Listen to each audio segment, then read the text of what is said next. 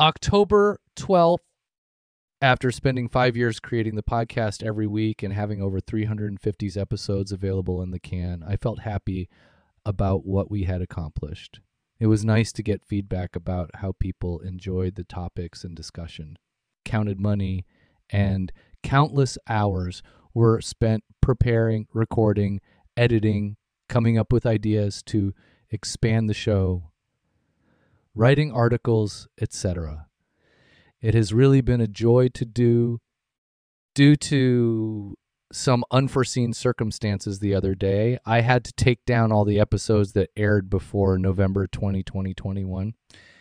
It was sad at first, but in some ways it gave me pleasure to be reminded that nothing is permanent. Everything is temporary.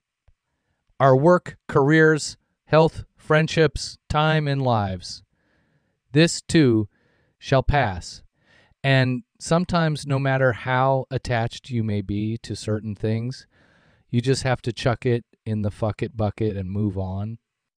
Reflections could I be holding on too tightly to things that aren't even mine? Daily challenge. Chuck it in the fuck it bucket. Soberpod.com. 366 fucking days sober.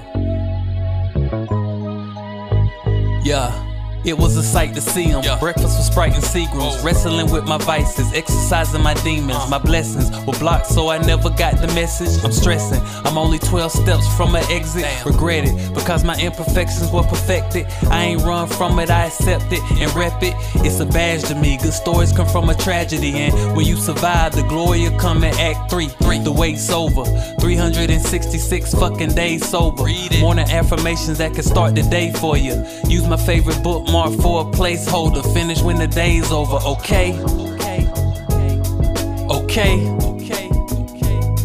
Yeah, sober pod, keep it authentic, no facades. If it's real, then you know it's ours. Welcome.